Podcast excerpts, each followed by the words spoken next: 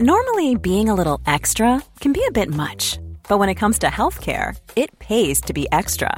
And United Healthcare makes it easy with Health Protector Guard fixed indemnity insurance plans. Underwritten by Golden Rule Insurance Company, they supplement your primary plan, helping you manage out of pocket costs without the usual requirements and restrictions like deductibles and enrollment periods. So when it comes to covering your medical bills, you can feel good about being a little extra. Visit uh1.com to find the Health Protector Guard plan for you. There's never been a faster or easier way to start your weight loss journey than with PlushCare. PlushCare accepts most insurance plans and gives you online access to board-certified physicians who can prescribe FDA-approved weight loss medications like Wegovy and Zepbound for those who qualify. Take charge of your health and speak with a board-certified physician about a weight loss plan that's right for you. Get started today at plushcare.com slash weight loss. That's plushcare.com slash weight loss. plushcare.com slash weight loss. Welcome to CoronaPod. In this show, we're going to bring you nature's take on the latest COVID 19 developments. And we'll be speaking to experts around the world about research during the pandemic. We're entering a new era now. We have new COVID strategies, there's some new unknowns, and we've got a vaccine. Hello and welcome to CoronaPod. I'm Noah Baker, and joining me this week is nature's finest Heidi Ledford. Heidi, how are you? I'm fine, thank you. You've not been on the show for a little while now, and we've brought you back on to talk about something that I believe we've said before. We're going to come back to this, which is long COVID. And specifically, what we're talking about here is what you've described as ghosts lingering in the gut. Very evocative headline there. Tell me, what do you mean by ghosts in the gut? And then how might that be linked to long COVID? I have to, ghost in the gut is a nice alliteration. I have to admit, I can't take credit for the term ghost, um, but I quite like it. It's something that uh, one of my sources, Ami Bhatt, used in a seminar, and so I lifted it from there. But the idea, it's one of the hypotheses that are floating around for possible causes for long COVID. And there are lots of different hypotheses that are floating around, and they're not mutually exclusive. Many of them could be operating in different people, some of them could be operating in the same person. You know, it's a mess at the moment trying to sort out what's really causing long COVID. But one hypothesis is that there's some sort of lingering reservoir of virus or viral antigen, something that the virus made that is stimulating the immune system long after the initial signs of a respiratory infection are over. And one of the sites where they see some evidence that this might be going on is, is in the gut. So you've looked into a series of studies into this sort of gut reservoir of COVID, and this is essentially people finding fragments of viral RNA in the gut of people, sometimes many, many months after the infections. Tell me, where do these studies come from? Because they've been going on for a while, right? Yeah, there are quite a few studies, and I probably should say right at the start that none of them really definitively answer the question yet, and maybe that's something we can talk about more later. But there have been quite a few studies done, particularly looking at shedding of viral material in stool samples. That's one quite common way. Some of the other studies uh, have looked at biopsies that have been taken during endoscopies and they, they've all been looking for some signs of viral material. So, most often, what they find is viral RNA. Some of the studies have also found some viral proteins present as well. One thing that they do not typically find is a virus that they can then culture and that they can show is still replicating in the gut. So that's something they haven't been able to find, and they don't know if that means that it's not there or if that it's just not making it all the way through to a stool sample, for example.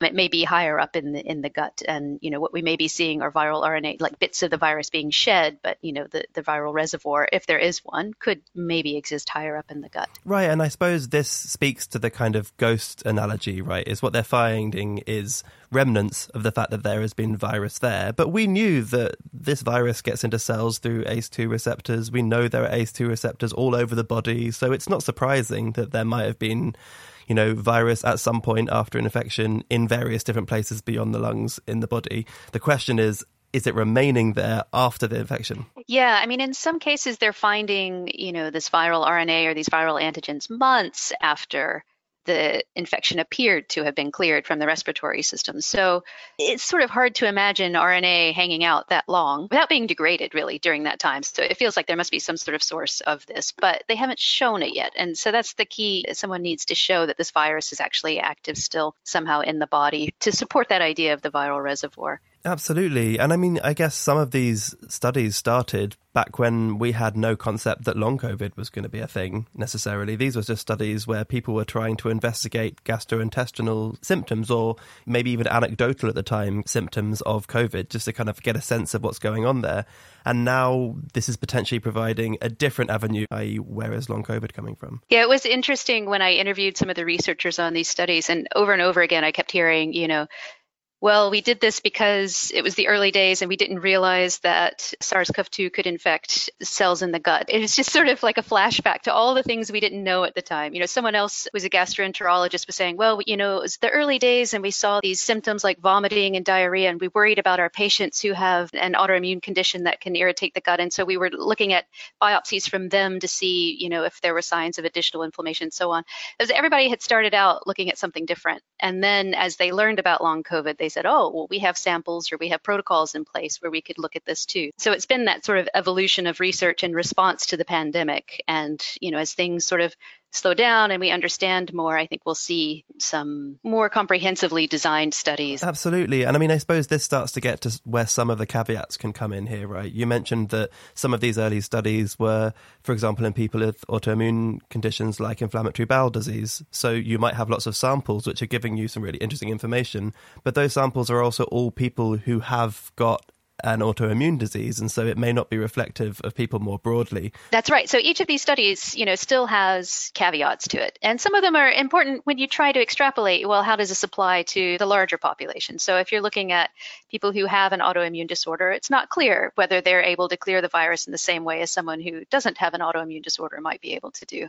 One of the studies also didn't completely rule out the possibility of reinfection months later by the same variant of, of SARS-CoV-2 so so each of the studies has something like this. We also looked at a preprint, hasn't been peer reviewed yet, of I think probably one of the largest autopsy studies to date of, of SARS CoV 2 infection. But most of the samples there were from people who had had severe COVID. And a lot of the questions, you know, that people are asking these days are, well, what about mild and moderate infections that lead to long COVID? What's going on there? So that study may not necessarily answer those questions.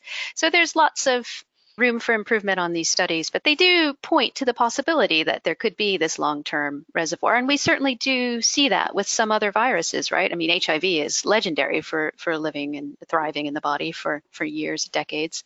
You have other viruses like hepatitis C virus, for example, or even someone I know just got shingles, right? So that's the virus that causes chickenpox. It lies dormant and then decades later can become reactivated. So there is precedent for, for viral reservoirs lasting long periods of time, but we just have to really nail down whether or not that's going on with SARS CoV 2. We started off talking about the gut here, but these various studies have found evidence of viral RNA in lots of different organs. So the heart, the eyes, the brain, even the appendix and the breast. So all of these things are pointing towards potentially reservoirs being around, whether or not they're causing long COVID is still the link that's yet to be made. But it is compelling evidence to suggest that this reservoir hypothesis has legs. Yeah, I think as long as you don't find it conclusive evidence that the viral reservoir exists, that's the key. Instead, it, but it is compelling evidence that this hypothesis has legs. Yes, I think that's true. Yeah, and there have also been studies which aren't directly looking for viral RNA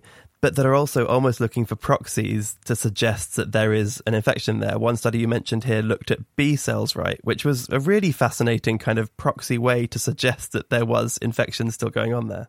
That was a lovely study. Yeah, that one was this 2021 study. And that was the study that a number of different researchers told me is what sort of got them thinking about using their samples to look for viral reservoirs and remnants of viruses was because of that study.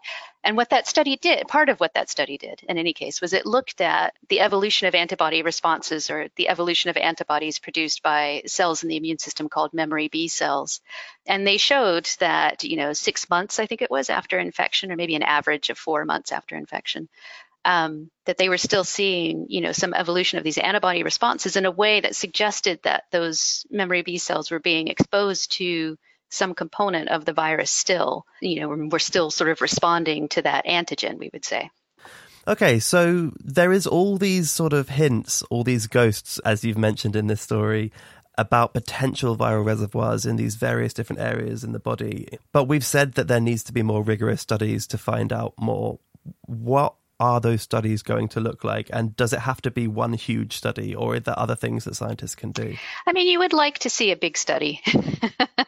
I mean, it doesn't have to be just one big study, but you would like to see a larger study with more samples. You would like to see, you know, some of these caveats addressed. You'd like to see it. I think a lot of people would really like to see this in people who had had mild or, or maybe moderate COVID 19 as opposed to severe. And, but it doesn't just have to be analyzing biopsies and analyzing stool samples and so on. There are other approaches. And one, you know, one person said what he really wants to see is for researchers to show some sign that the virus is in the body and evolving in the body, like continuing to change as it is in the body, you know, to the res- in response to the immune system, for example. I mean, we know people who have uh, problems with their immune system and can't mount a full immune response can have very long-lasting infections, and those have been studied and and in terms of viral evolution. But I think the question might be then, you know, can someone with a fully active immune system continue to harbor virus for a long period of time? And does that virus show signs of continuing to replicate and evolve in that person? That would be a key experiment that, you know, at least one person has said would sort of convince them that there is a viral reservoir. And my assumption is that once you start being able to show that link, it starts to give you new routes through which you can think of therapies or ways to tackle long COVID. When you know what the beast is, it's easier to attack it or, or defend against it, I suppose. It does. I mean, you could think, oh, well, if it's a viral reservoir issue, then maybe if you treated with antivirals or something like that to try to help clear that reservoir, maybe that would help. But I have to say, there's a very difficult question for research funders, I guess, right now, which is, you know, if you have a finite pool of resources, how much effort to put into finding the cause of long COVID versus how much effort to put into finding treatments for long COVID. I mean, it's hard because you have so many people who are suffering now.